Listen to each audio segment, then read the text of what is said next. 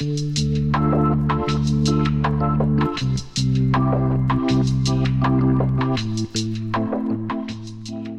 and welcome to season five, episode six of the Marketing Matters podcast. And we're starting to draw to a close our series on e business. And today we're planning to uh, talk about what happens after you've got the sale and so they've become a customer. How do you make the most of those existing customers? But before we do that, I suppose I should just introduce our, uh, our, my, my fellow podcaster, David. So, hello. Hello there. And I'm glad to see on that take you let me get get in there without interruptions. Third time lucky. but also, we, we obviously, as usual, we have to report on the weather, which today is actually quite warm compared to it was well into the minuses on Monday and Tuesday, but looking a lot better today. So uh, as we head towards Christmas, hopefully the uh, well, who knows what the weather's going to do, but we'll, we'll, keep you posted.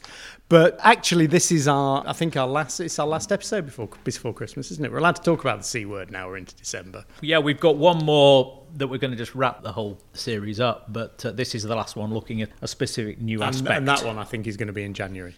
I think it is. Yeah, because uh, in a couple of couple of weeks' time, anybody who follows our email, you will get our famous Christmas quiz, which uh, we're working on at the moment. But anyway, on to the subject at hand. And in this one, we've talked a lot about the process of e-business engagement up to the point where someone actually signs on the dotted line. But once they've signed on the dotted line, they become a sort of an existing customer. And the big important thing there is to you know they then become a great marketing asset because they've already made that commitment to you and put the hand in their pocket and bought something from you and engaged with you commercially. So you've started to build that relationship or you're way down the line of uh, starting to build. So that's when you can really you need to be making the most of those people. So that's what we really want to talk about today. And i know david you've in your blog post that accompanies this you've got a few case studies haven't you of people where they haven't done that. And what happened to those just well I, I, I, think it you, what you're just to sort of bring it back a little bit i think we're, we're talking here about making the most of existing customers but it's quite intriguing how people don't because open any book on sales development or what have you, and a, and a common thread is it's much easier to get business from an existing customer than it is to get business from a new customer. And yet, there are a lot of people who are almost exclusively focused on finding new customers and, and forget that once they've got a customer, there's an opportunity to build a relationship and develop an ongoing revenue stream from an existing customer. And and yeah, in my article, it's, um, it's currently in development.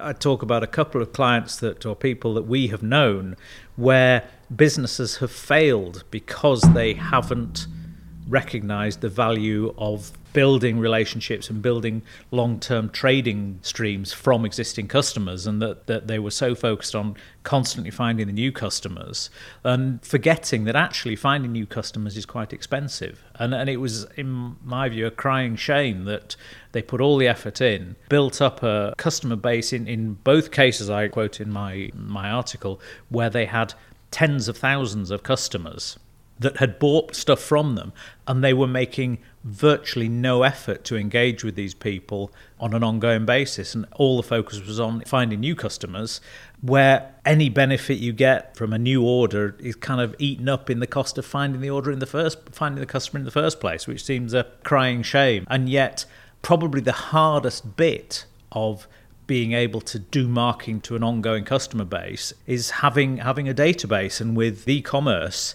the mere fact of getting a customer means they almost automatically will go into a database that you can use, as long as you have the necessary permissions and opt ins, of course, to develop an ongoing relationship, ongoing marketing to those people. Yeah, and I, and I think particularly uh, you talked about the expense of finding new customers, and yes, it is whether it's a resource expense in actually having to do all the blog posting and social media or whatever, but more specifically, and I think in in many of the cases that you talk about in your post, it was around advertising. It was a very real cost of actually spending on advertising to generate those customers. And if you actually looked at the, the numbers against it, the advertising cost per order, as you said said, just completely ate up for any margin you may have made. But actually, the fact is that once you've got those people, they are any new orders you get from them from a marketing cost perspective, or certainly an advertising cost perspective, are much lower cost. So maybe you see uh, the opportunity to get repeat orders if it's a consumable product,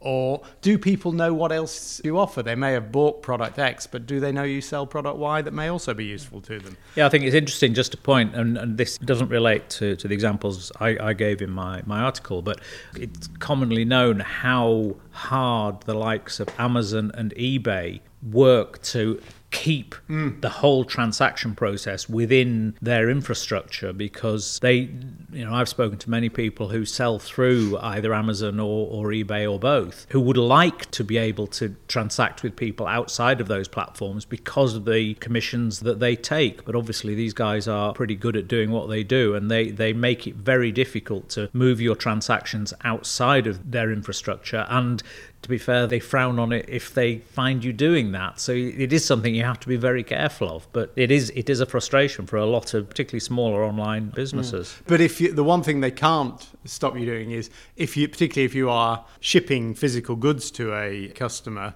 unless obviously you're doing it through, for example, Amazon's fulfillment services, you will be physically sending some that thing to the customer. So however much they prevent you from moving direct on through your electronic communications, you can always include details of your website and offers and direct offers and things within the package when you sell it. So I think there are ways around that, and it's probably easier with eBay than Amazon. But that's just one element of it. I think the more important whether you're dealing with Amazon through Amazon or not. The key is to make sure you have a strategy for communicating with those people and making sure they, you know, they found you this time through a pay-per-click advert, but just to make sure that next time that they want something, they're going straight to you. And I think that's where, and particularly in in this sort of area of marketing, it is where email should really still be front and center because even you know, if you've got their their email address and you've got a trading relationship with you and you've got their permission to email them, they are they're sort of they they already know you. So when your things arrive in their mailbox, it's not unsolicited. It is a part of a, a commercial relationship. So it's likely to have a better response. And we see very much when we're doing email marketing, where you do an email campaign to that type of person, the response rates in terms of opens and clicks is orders of magnitude higher than if you're doing it to, to cold lists. So email is a great tool for communicating with people you know like this. I think so, but I, I do think that it's very important that if you are using email to communicate with your customers, that you respect that relationship. And it might be that you want to push your latest offer every single time, but actually, it shouldn't be about pushing offers in isolation because these people know you they've, they've got experience of buying from you so hopefully they've had a good experience and it's about building a relationship with them that you got that inside track if you have something that they want and you they have a, a good experience of dealing with you then when they want it the chances are they're likely to come to you so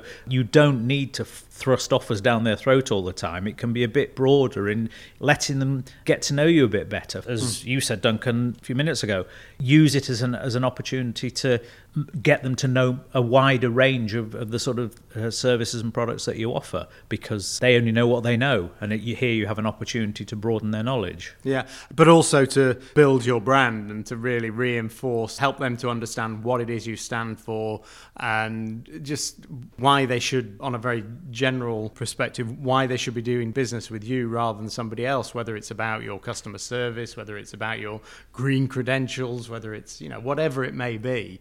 That brand, that whole sort of story of who you are, is the thing that you should be able, you can build on much more effectively once people start to get to know you. And so these sort of existing customers are a great audience for that. But the one thing I would say is that uh, you know you should absolutely not discount offers because uh, everybody loves a bargain. And you know I, I will always if there's somebody I a, a, business that I like in a shop, I'll always be looking out for offers. Oh, can I get something a bit cheaper? You know, we've just gone past through Black Friday, and that's definitely a case where offers are very very appropriate because it's almost that people will expect them from you so yeah i think it's a, but it's about mixing those offers with other more sort of newsy stories about your business and demonstrating the value that you add to your customers and, and potential customers. Yeah, and I, and I think with that in mind, when you're looking at what sort of response you get from your online marketing efforts,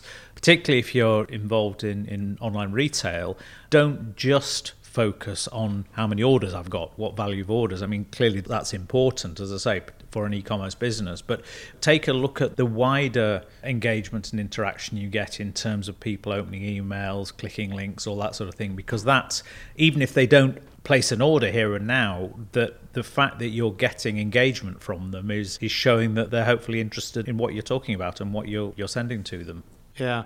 And just one, I mean, I think we're going to start drawing it to a close in a minute, but I don't want to have a, a, podcast like this without talking about reviews because I think reviews are almost the. Uh, the holy grail or the, the, thing that everybody seems to be focused on when it comes to, to e-commerce and making sure that everybody reviews their relation their contact with people you know every time you do a survey or you have a chat you'll always be asked to give your comments and give your feedback on how it's gone.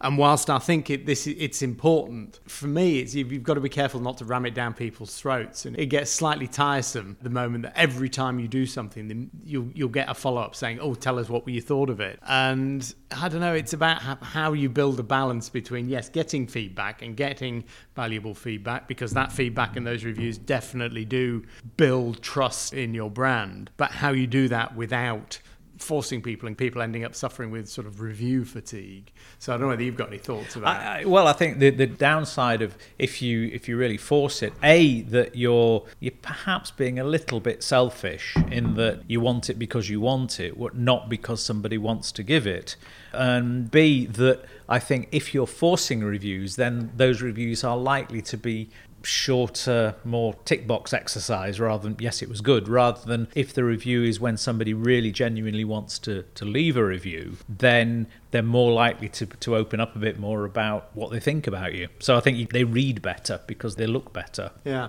I think there's also. Look, I have had a couple of situations recently that I think one where I bought something from a, an e-commerce site and I was told when it I bought it that oh it was on back order and it would it would take a couple of weeks. And I didn't have any issue with that.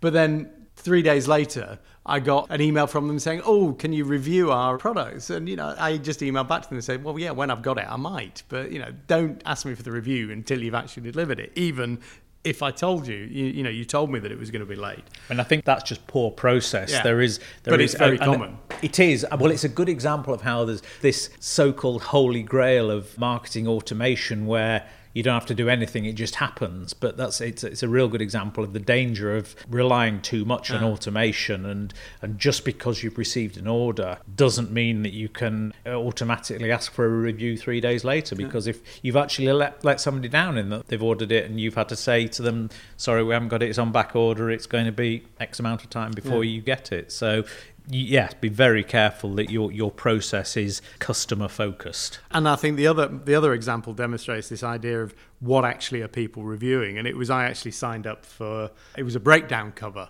And it had, you know, it was it was claiming I don't was it ninety percent positive reviews on Trustpilot. But when you actually looked at them, all they were all just saying, "Oh yeah, the sign up process was really good." I couldn't find one review to tell me anybody who'd actually had a good experience from them when they actually broke down. That was the pro- and the, the fact was you signed up and then two days later you got to send me a review, and you know that I'm not buying them. I'm not buying the service because they, it's easy to sign up with them. I, I want to buy it because they're good at what they do. How was a breakdown service on back order? It was no, it wasn't on back order. This no, this is a, this is a different one. Sorry, I'm sure other people may have picked up on that.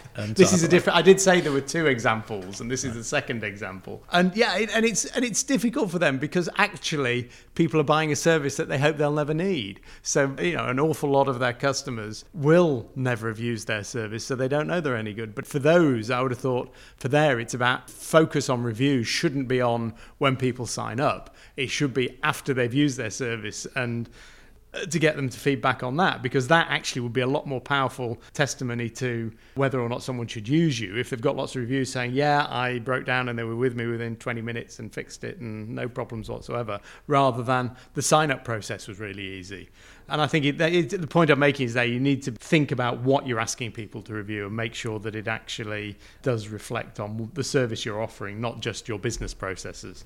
And I think it's also reiterating that actually quality is perhaps more important mm. than quantity. Mm, absolutely. So I think we'll we'll start to draw it to a close there. And as I said, this is probably our last one before Christmas. So I think we are allowed, even though well we're, we're into December, so you know we're in Advent, and my wife got her Advent calendars out this morning, so we're definitely in Christmas mode. So I think it's it's fair enough that you can be the first people I've wished a Merry Christmas to. I hope you have a great holiday, and we shall be back in the new year where we're just going to wrap up our e-business podcast series series with just a, a sort of review of, of, of basically what we've, we've talked about over the last sort of six or seven episodes. So until then, if you want to engage with us in the meantime, you'll find us on Twitter and LinkedIn at BSA Marketing. You'll find our podcasts at podcast.bsamarketing and our website at bsamarketing.com. So until then, I will just say happy marketing and happy Christmas. And, and the same from me, and enjoy the quiz. Uh, yes and uh, we will we look forward to uh, be out in a couple of weeks. It'll be out in a couple of weeks, and we'll we look forward to uh, seeing your uh, your responses. Anyway, we'll say bye for now and uh, happy marketing. Bye.